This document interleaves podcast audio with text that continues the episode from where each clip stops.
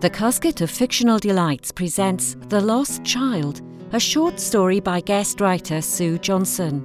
The reader is Joe Ash. They think I can't hear them, those nurses with their starched cotton smell and professional whispers. We're just going to put a drip in your arm now, Peggy. Soon have you right as rain. They don't believe it any more than I do. I'm not even sure what right as rain means. I've never liked rain. Dismal drumming sound against the windows, and the misery of wet feet and clothes when you have to go out in it. They've attached me to a machine with flashing red and green lights. It bleeps all the time. Just like Mrs. Fortescue next door's burglar alarm. I thought I'd got a break from listening to that when they brought me into Enderby General. It was nice at first, all the fuss and attention, and friends and family phoning to see how I was. The food was all right too, apart from the rice pudding. I'd expected to have a few days' break and then be sent home. You could have knocked me down with a feather when they said they'd found a problem and wanted to do further tests. I don't remember having a funny turn. One minute I was in the elderly care ward watching EastEnders, the next time I woke up, I was in here, intensive care. Next stop, the graveyard. Judging by what those two nurses were saying, they don't expect me to be here at breakfast time.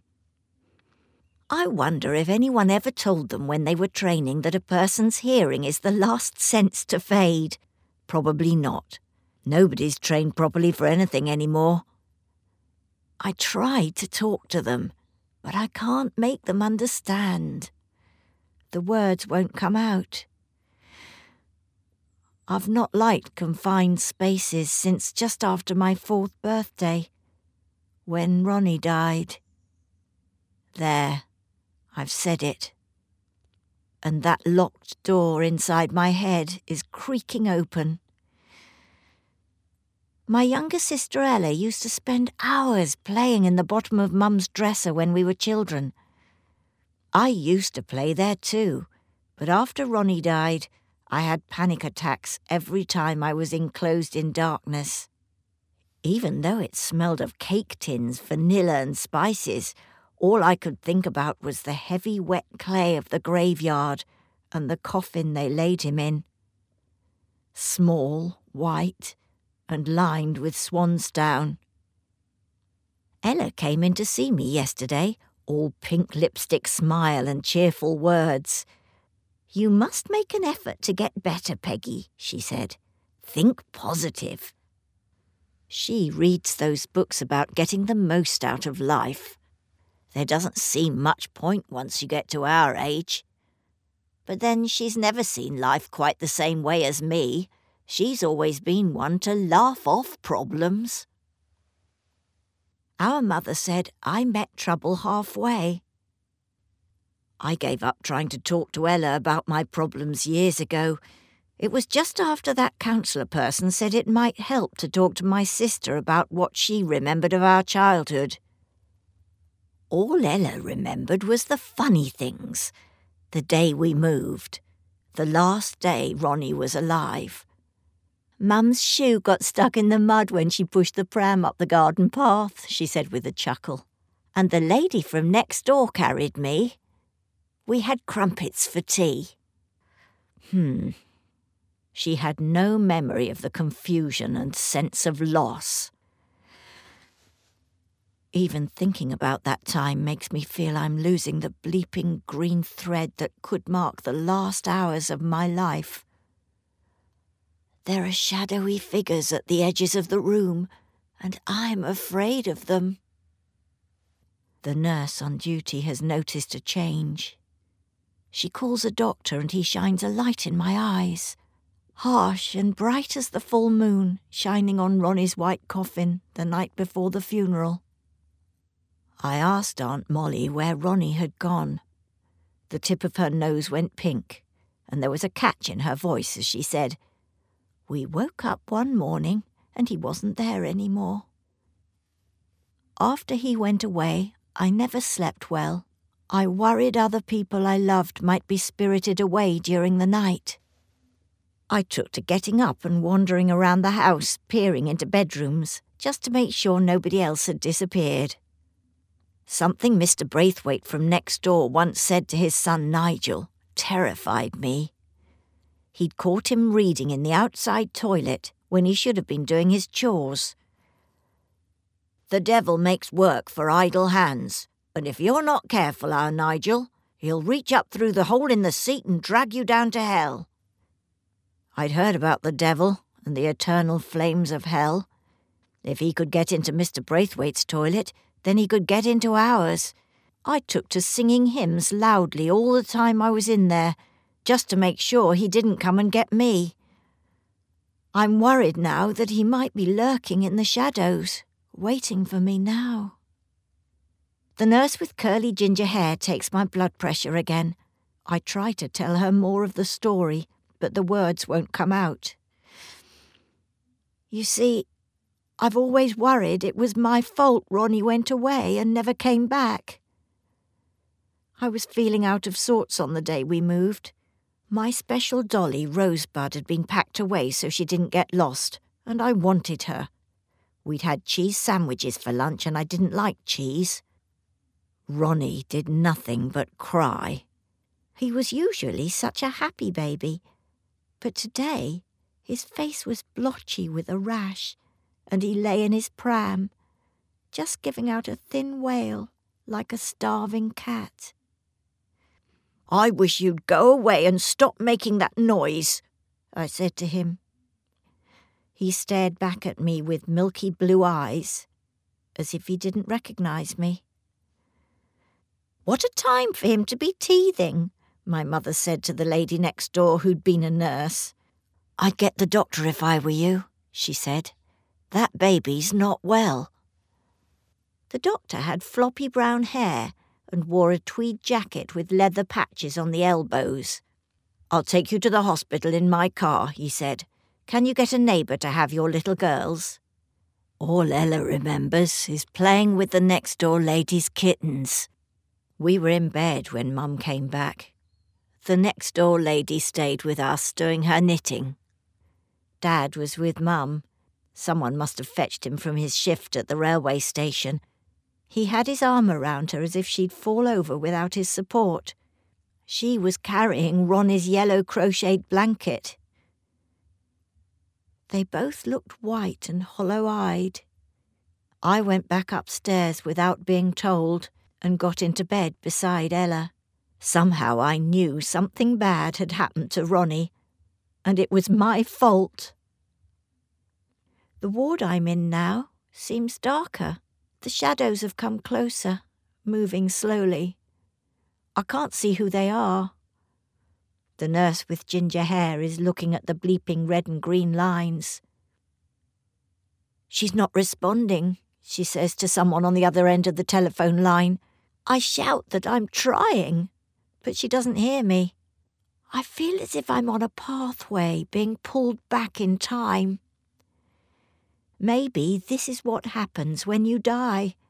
You go back to where you started. I've got the strangest feeling that I'm floating, looking down on my body lying on the bed, following the concrete path that leads to our childhood garden. Hollyhocks, pink, red, yellow, and white, tower above me, with leaves the texture of woolen blankets, and flowers like crumpled crepe paper. There's a box on the path in front of me. Mum's special memory box that we were never allowed to touch, that she always kept on her dressing table. The devil's voice is tempting me to lift the lid, just like he tempted me all those years ago.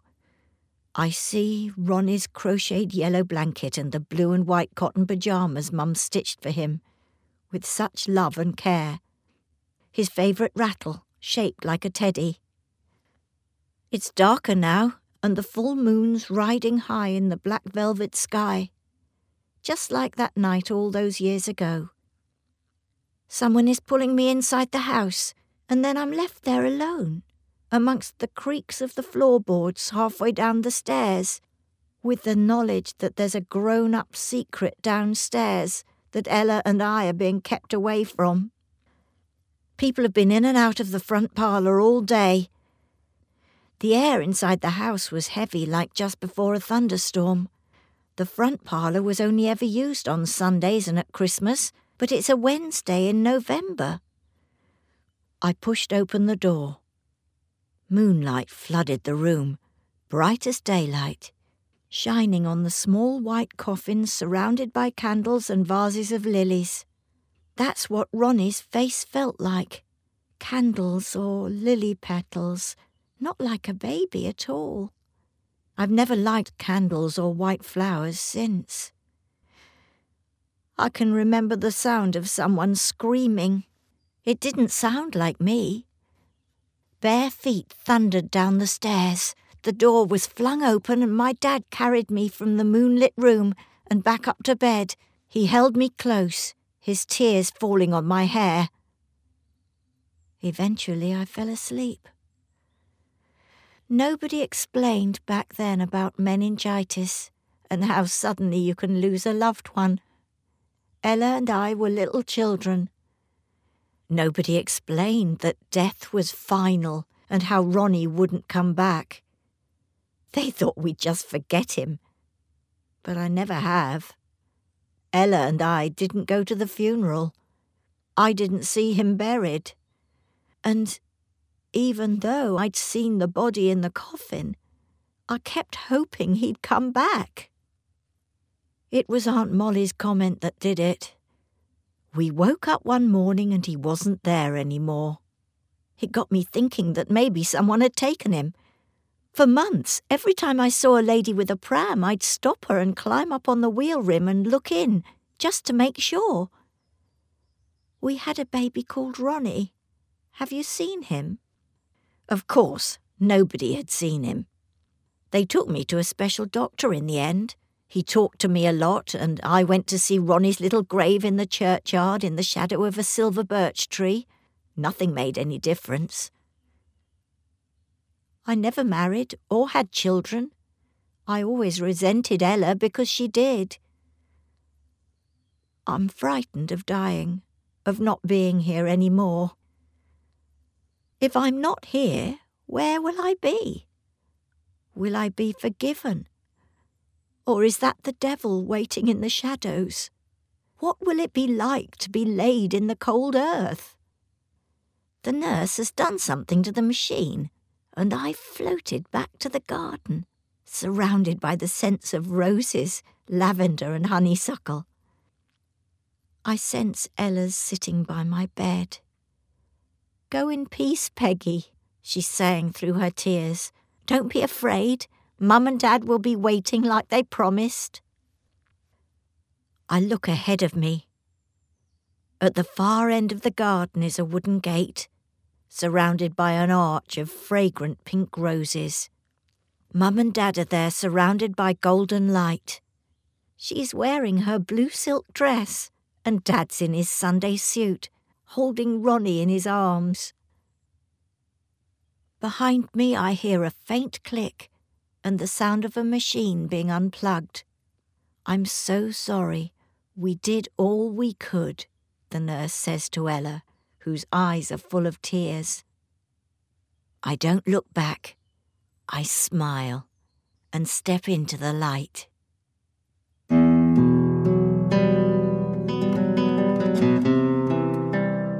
The Lost Child was written by Sue Johnson and read by Joe Ash. There are more short stories and flash fiction on the website, thecasket.co.uk. The Casket of Fictional Delights podcasts are also available on iTunes, Amazon Music Podcasts, Spotify, Google Podcasts, and many others. Thank you for listening.